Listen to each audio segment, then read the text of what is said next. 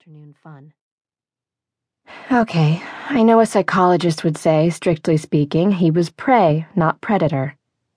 And in a way, I can't really blame him. Emily is simply stunning. Connor wasn't the only one who used to watch her go running by our house every morning. But hello, she was his teacher. That fact alone should have been enough warning that things would not turn out well. I never would have expected Connor to attempt the coward's way out, though. Some consider suicide an act of honor. I seriously don't agree. But even if it were, you'd have to actually die. All Connor did was stain Mom's new white Berber carpet. They're replacing it now. Mom stands there watching the men work, laying mint green carpeting over clean beige padding. Thick, lush, camouflage. I sit on the top stair, unseen. Invisible. Silent. I might as well not even be here at all. And that's all right. At least I don't have to worry that she will focus her anger on me. Instead, she blasts it toward the carpet guys. Idiots! You're scratching the patina. Her hiss is like a cobra's spit. I might want to expose that wood one day. I can't if it's marred but she never will.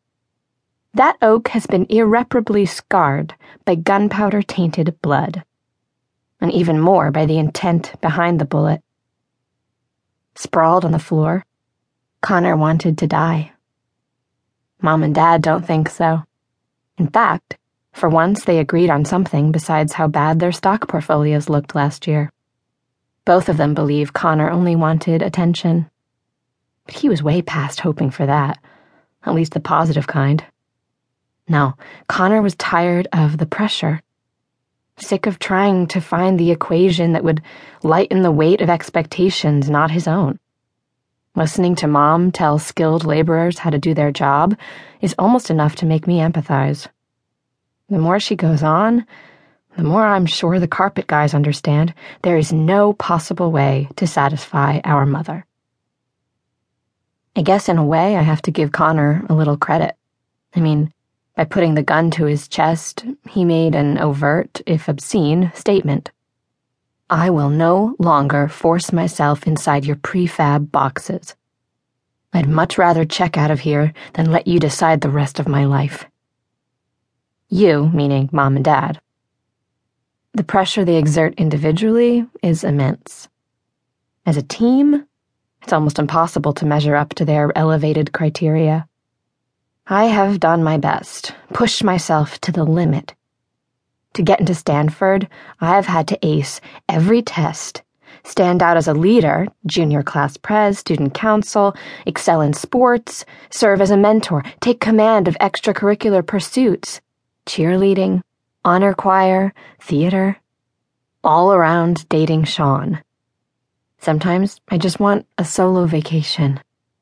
Hanging out on a beach, submitting to the temptation of sand, sun, salt water, sans UV protection. Who cares what damage they might inflict on my skin? Nice dream. But what would my mother say? I can hear her now. Don't be ridiculous. Who in their right mind would invite melanoma and premature aging? when I look at her. Have to admit, her beauty regime is working. It's as if, by sheer force of will, she won't permit wrinkles to etch her suede complexion. But I know, deep down, she is afraid of time. Once in a while, I see fear in her eyes.